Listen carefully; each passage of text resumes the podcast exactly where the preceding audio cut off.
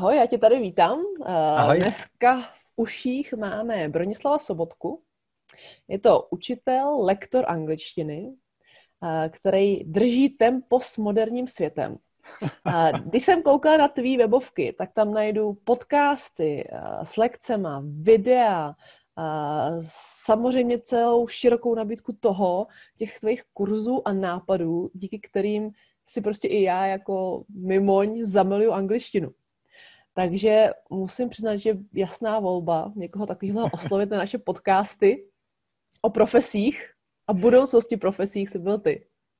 Teď je dobrý, že když jsme v podcastu, tak nikdo nevidí, jak se červenám. To je velká výhoda. no, tak třeba ještě uděláme fotodokumentaci. dobře, dobře. Dobrá, aby se byli rychlý a svižný a zajímavý, tak já hned na tebe vystřelím první otázku.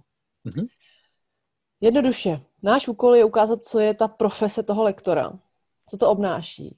Takže já úplně jednoduše se zeptám, uh, jaký je tvůj pracovní den, případně týden? Jo? Jak to vypadá, když je prostě lektor v týdnu? Já jsem v tomhle trošku zvláštní, protože já v podstatě mám několik profesí nakombinovaných dohromady. Já jsem učitel na gymnáziu, ale mám tam zhruba poloviční úvazek tak sám pro sebe bych řekl, že jsem ještě učitel angličtiny na volné noze, že mám třeba nějaké soukromé, nějakou soukromou výuku. A potom to honosně tomu říkám, že jsem tvůrce vzdělávacího obsahu, a to online a offline. A tyhle tři věci se snažím dávat nějak dohromady. A teď za mě učitel na gymnáziu jsem vlastně hlavně v pondělí a ve středu.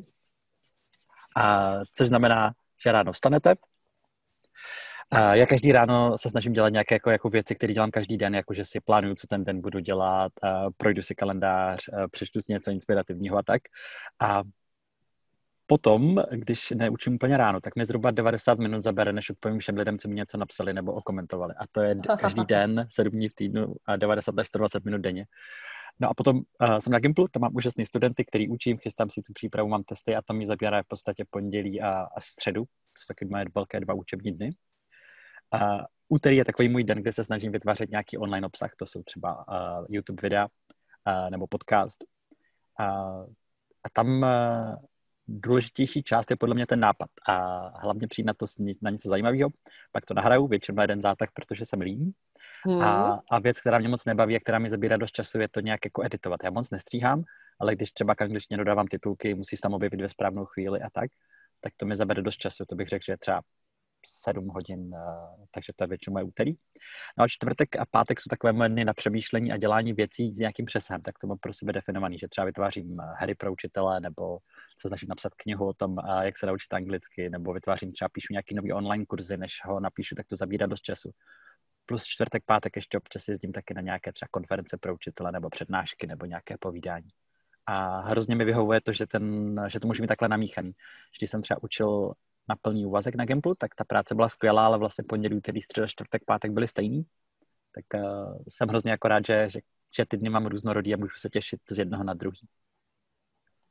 To je hodně, hodně zajímavé jako suvka, že jako učitel vlastně neznamená, že musíš sedět jenom ve škole, aby tě to uživilo, ale vlastně, jak jsi sám řekl, jsi i částečně na volné noze a jsi tvůrcem svýho obsahu, tvůrcem svý náplně mm-hmm. práce, svého kalendáře.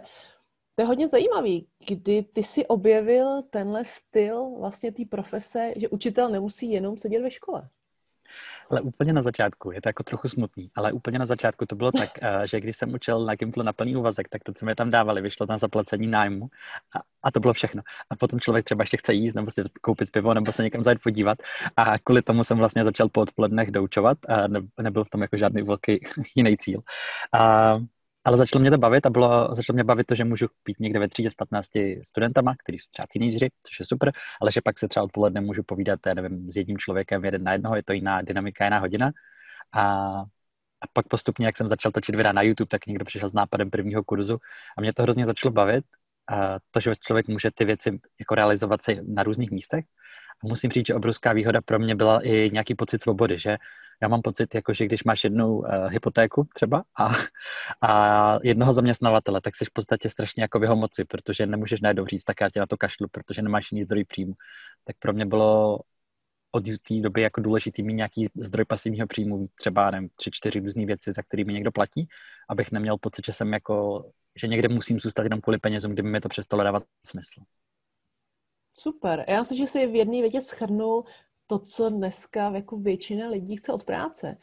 Jasně, děláme ji kvůli penězům, protože peníze kupují dobrý kafe a podobné věci, ale chcem od toho i nějakou svobodu. A ty seš prostě ukázkový příklad toho, že to jde i v profesi, která dneska je samozřejmě hodně diskutovaná, ale ne určitě s tím, že by někdo byl učitel na volné noze a mohl si vybírat, co dělá. Takže moje jako otázka teď je spíš tím směrem, co do budoucna. Co vidíš jako budoucnost v profese učitele, aka lektora? Jo, co, když by dneska někdo uvažoval o téhle profesi, na co se má připravit? Podle mě to bude víc a víc a mám z toho radost. Já tu profesi vidím velmi optimisticky, ale podle mě budeš víc jako motivátor, průvodce, odborník, někdo, kdo lidem řekne, za někdo přijde a řekne, chtěl bych si zlepšit výslovnost a ty mu řekneš, OK, pojďme na tom spolupracovat, můžeš zkusit tohle. Že budeš takový jako člověk, který ty lidi motivuje, ukazuje jim cestu a mnohem méně podle mě budeš nějaký jako dozorce nějaký jako třídě, kde jsou ty lidi zavřený. A, a nebo nějaká taková ta představa, že ty jsi jako studnice znalostí, a, který nalíváš do těch prázdných nádob těch studentů, nebo někdo, kdo třeba procvičuje. Já si myslím, že časem bude úplně v pohodě procvičovat si třeba konverzaci s nějakou umělou inteligencí, nebo už dneska si hezky popovídáš s Alexou od Amazonu třeba. A, takže myslím, že to bude mnohem méně to já vím, a, a ty se mě můžeš zeptat, protože ty informace budou dostupné nebo jsou dostupné online, nebo si můžeš jednoduše procvičovat angličtinu kdekoliv, nebo si můžeš pustit na YouTube učitele, který to vysvětlí tak, jak to vyhovuje tobě. Takže taková ta role toho, já ti něco řeknu, ty mě neposloucháš říkáš si, oho, jinde bych se to nedozvěděl, tak ta podle mě mizí a mnohem víc je to o tom, že budeš, aspoň já to tak vnímám, ty studenty jako motivovat, že to bude někdo, na koho se budou těšit, že se s tebou uvidí, že se pochlubí tím úspěchem, ty jim třeba poradíš, kudy by se mohli vydat dál, že budeš víc eh, jako expert, odborník a vnímám to, že tě budou lidi platit za tvoje know-how, ne za tvůj čas, že tam je podle mě ta změna, nebo tak já ji vidím aspoň. Aha, dobře. To, to právě mi nahrává na to dotaz, eh, za co, jakoby, eh, jak na trhu práce, profese učitele, lektora, za co lidi budou ochotní tě platit právě v době, kdy dost věcí je online. Takže kdy vidíš ten potenciál, když se ti lidi rozhodnou pro učitele, lektora, s čím mají počítat, co je bude živit? To strašně záleží, co chtějí dělat. Jedna věc je samozřejmě, že pořád ještě můžeš a hodně dlouho budeš moct být jednoduše vyměnitelný lektor třeba v nějaké jazykové škole, kde oni ti dají třídu, dají ti učebnici, řeknou tohle je uč, ty je to učíš, za ti pošlou nový a ty prostě seš takový jako trochu, aby někoho neurazil, jako jakože dělník eh, výuky angličtiny. Uh, ale v tom vidím velký riziko to, že ty jsi závislá na té škole nebo na tom, co oni řeknou podle mě je mnohem lepší budovat si své nějaké vlastní jako jméno nebo know-how a, co nejvíce vzdělávat. Myslím, že v té chvíli, kdy se profiluješ jako nějaký odborník na něco, tak ty lidi za tebou přijdou. Docela často lidi chodí a říkají mi věci, jako já už jsem třikrát zkoušel a, vždycky, a začít anglické, vždycky jsem selhal, já už uh, si jako nemůžu časově dovolit uh, znova selhat. Ty lidi jsou podle mě připravení uh, dobře zaplatit někomu, v koho mají důvěru, ale tu důvěru musí ten člověk si nějak vybudovat, ať už tím, že předtím jim pomůže zadarmo, nebo ho vidí online, nebo ho slyší, nebo napíše nějakou knihu. Myslím, že nejlepší cesta je stát se jako co nejlepším odborníkem na tu konkrétní oblast a, a potom ty lidi za tebou přijdou. A to, co myslím za co, že budou platit, je za to, že jim poradíš v té skutečné situaci. Plácnu třeba, ty se chceš zlepšit anglicky, tak začneme tím, že uděláme nějaký, nějakou analýzu toho, co ty umíš. To nám zabere hodně dlouho času, já si s tou budu povídat, napíšeš nějaký test, budu poslouchat, jak mluvíš, zeptám se tě, kdy máš čas, co tě baví, co ti nejde, co ti jde, jaký máš svůj sen a na základě toho vytvoříme třeba individuální studijní plán. A to nikde na internetu nenajdeš, protože já budu analyzovat tvoje chyby, tvoje potřeby a společně třeba vymyslíme plán tvého vzdělávání. A tohle je jeden z příkladů toho, co si myslím, že lidi budou připraveni za to platit a co ti online těžko někdo nabídne, nebo online ve smyslu jako automaticky. To je úžasný. Jo, je to přesně um, to, co asi, když člověk spituje svědomí, je největší kámen úrazu jakýchkoliv schopo, schopností a potřeb učit se něco. Uh, ta vlastní píle a sebekázeň. A uh, mít učitele jako parťáka, který mě donutí a před kterým se samozřejmě nechci schodit. Já si, to si myslím, že si udělal hodně dobrý tip všem, kdo, kdo tenhle podcast budou poslouchat a budou uvažovat o téhle profesi Myslím, že si jim dal takovou konkurenční výhodu. Za to ti moc děkuju, jako tvůrci podcastu. ale uh, trošku jsme nahrál na další jako část tyhle naší diskuze o tom, co ty, uh, co všechno si musel prožít, projít, naučit se, otestovat, složit zkoušky, než jsi se stal jako opravdu profesí lektor, profík, dost žádaný. Sama jsem viděla výsledky hlasování o tvých přednáškách u nás na Barkempu. Eh, jo, jaká byla tvoje cesta? Od škol, po kurzy a hlavně, jo. jestli tam vypíchneš, co bylo užitečné a co ne. jo, já to zkusím říct uh, stručně, ale zabere to aspoň tak dvě, tři minuty, je to v pohodě. Čas mám. Pak, pak, hele, uh, já jsem se sám začal učit anglické až ve 20, takže všechno, co dneska, jako, čím, co dělám a čím se živím, tak začalo v podstatě ve 20. Což je taková dobrá zpráva pro všechny, kteří říkají, hej, já ještě neumím, nebo mě ujel vlak, nebo často mi někdo říká, jsem 17, neumím anglicky, já jsem úplně ztracený, teď už je na všechno pozdě, tak, tak rozhodně není. Takže já jsem se začal učit sám ve 20, v podstatě z nudy, byl jsem takový samouk. A a hrozně jsem se do toho zamiloval. A, a to mi přijde, že vlastně stačí, že když se do něčeho natchneš a najednou jsi šťastná, že to děláš, tak to děláš tak často, že se snad nedá to udělat jinak, než aby, aby se člověk zlepšoval. Ale pak jako já jsem dělal nějakou zkoušku s CAE, pak jsem uh, byl taky v Irsku, pak jsem dělal na pajdáku lektorství angličtiny, což můžu doporučit, to je jednooborový studium angličtiny, většina studie je v angličtině, moc se mi to líbí.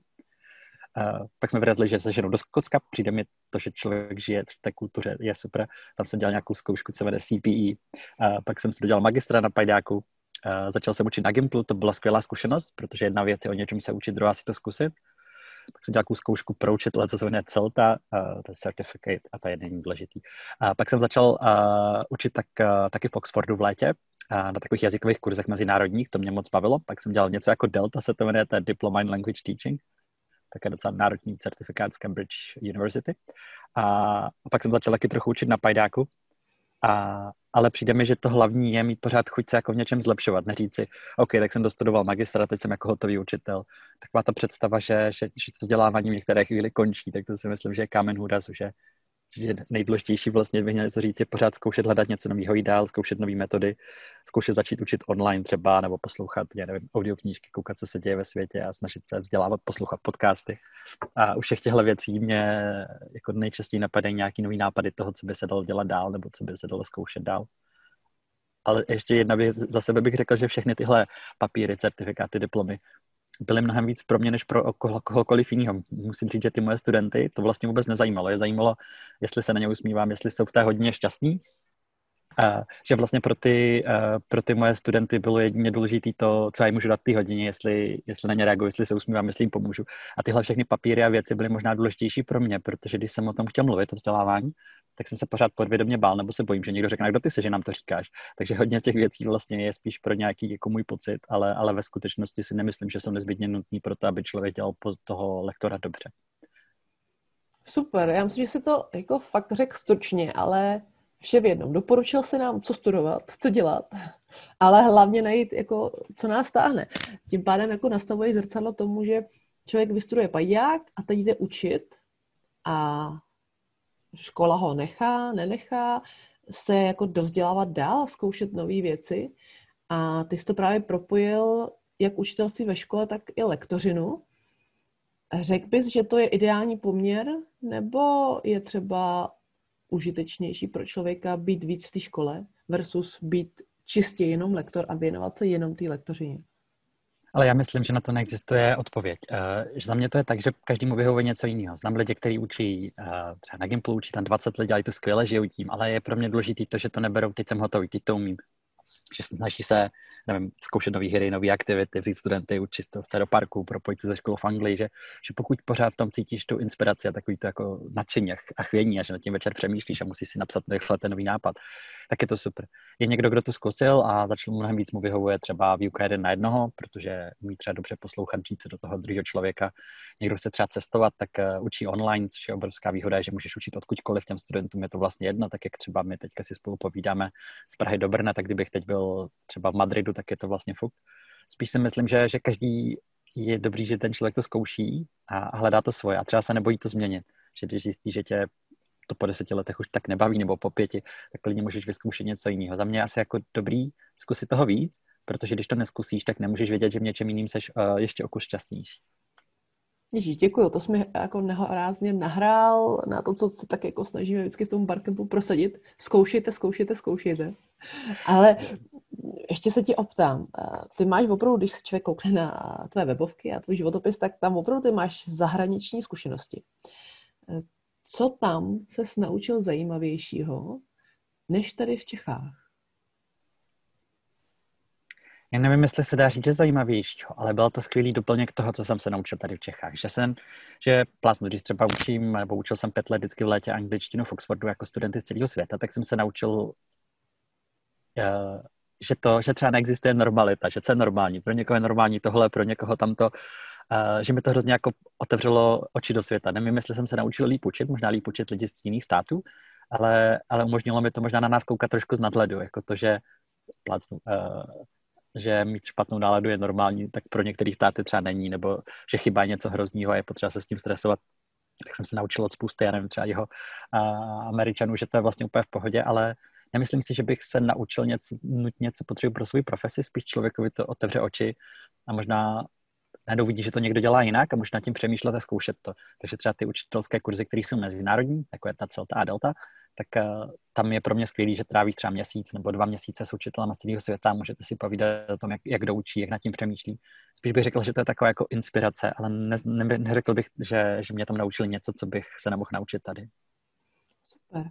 Uh, takže můj dotaz je teď spíš o tom, kde bys doporučil mladým lidem, když se prostě rozhodnou, jo, budu učitel. Prostě cítím, že to je to moje.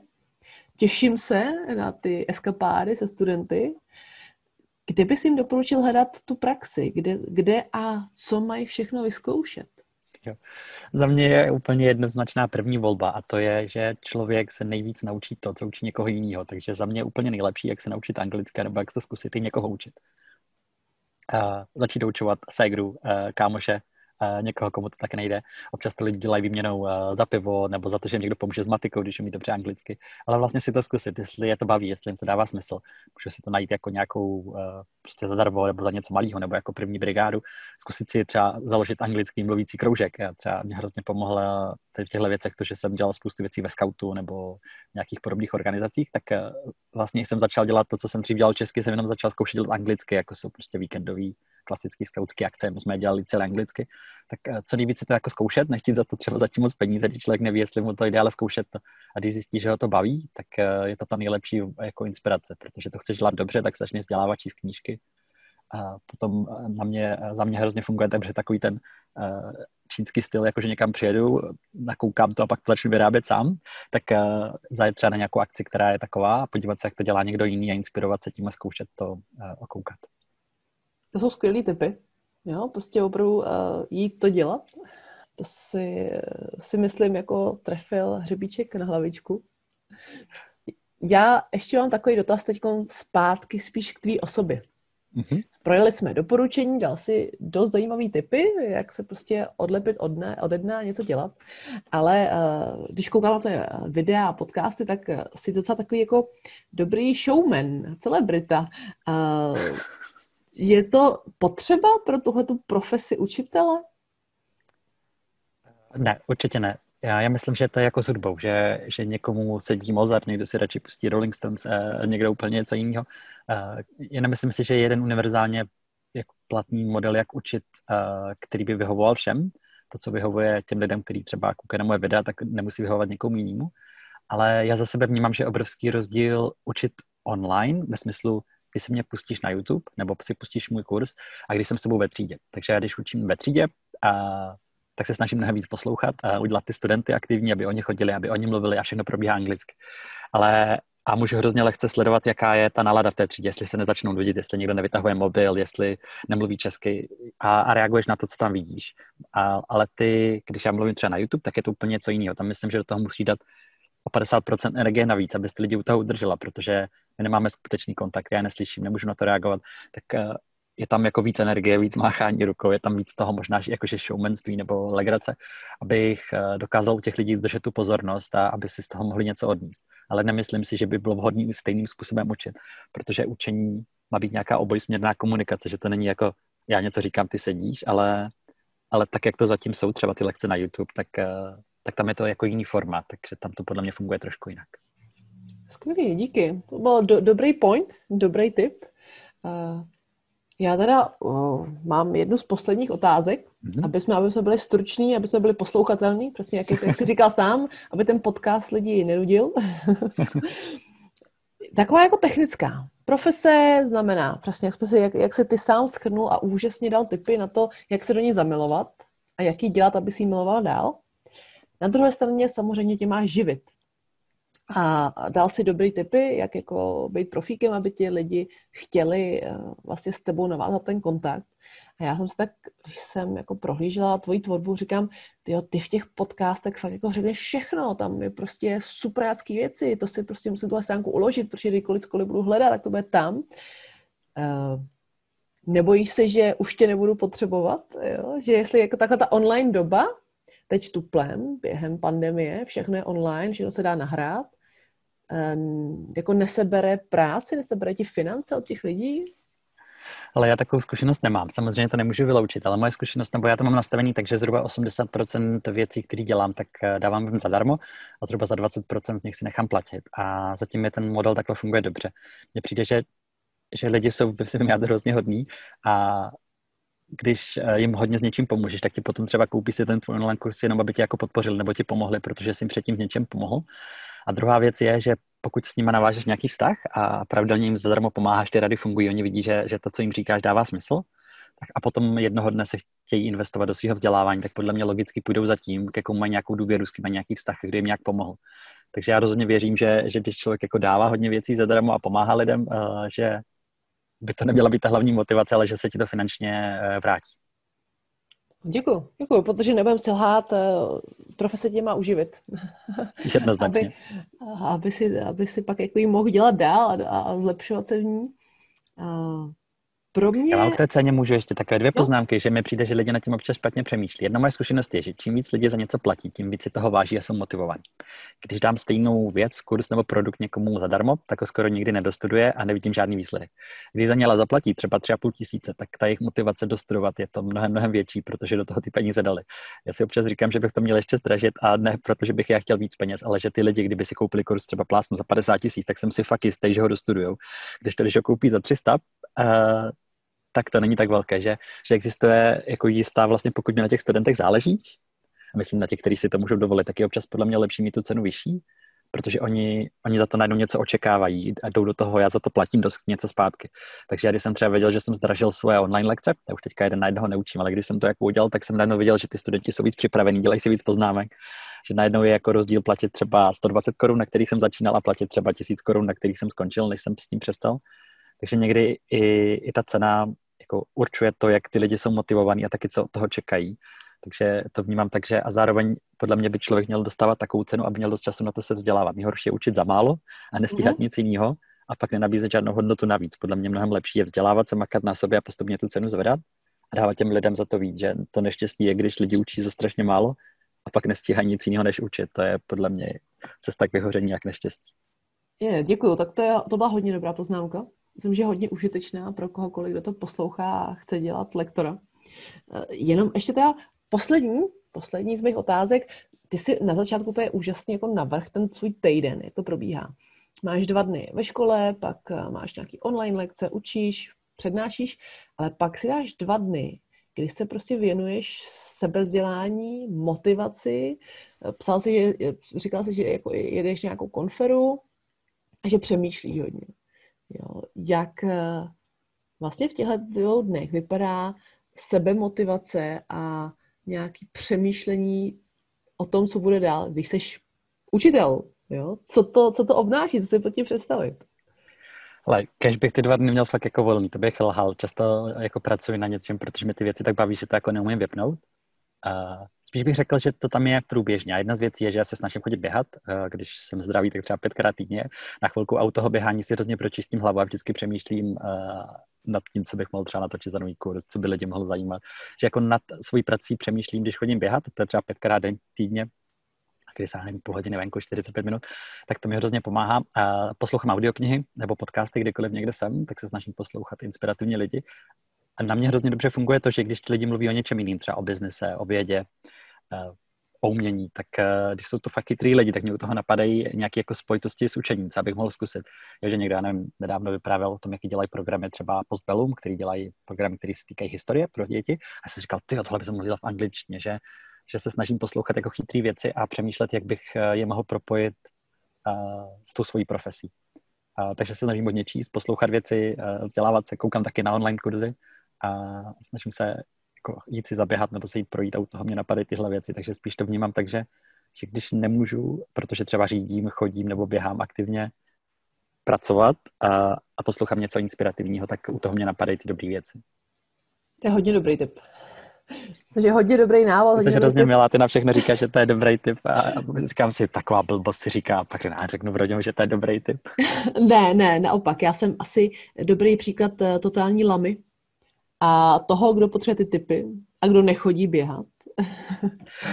Ale já, těchto všech věcí uh, je hrozně hezký přístup k učení, kde se říká, jako, že, že máš takový fix mindset a growth mindset.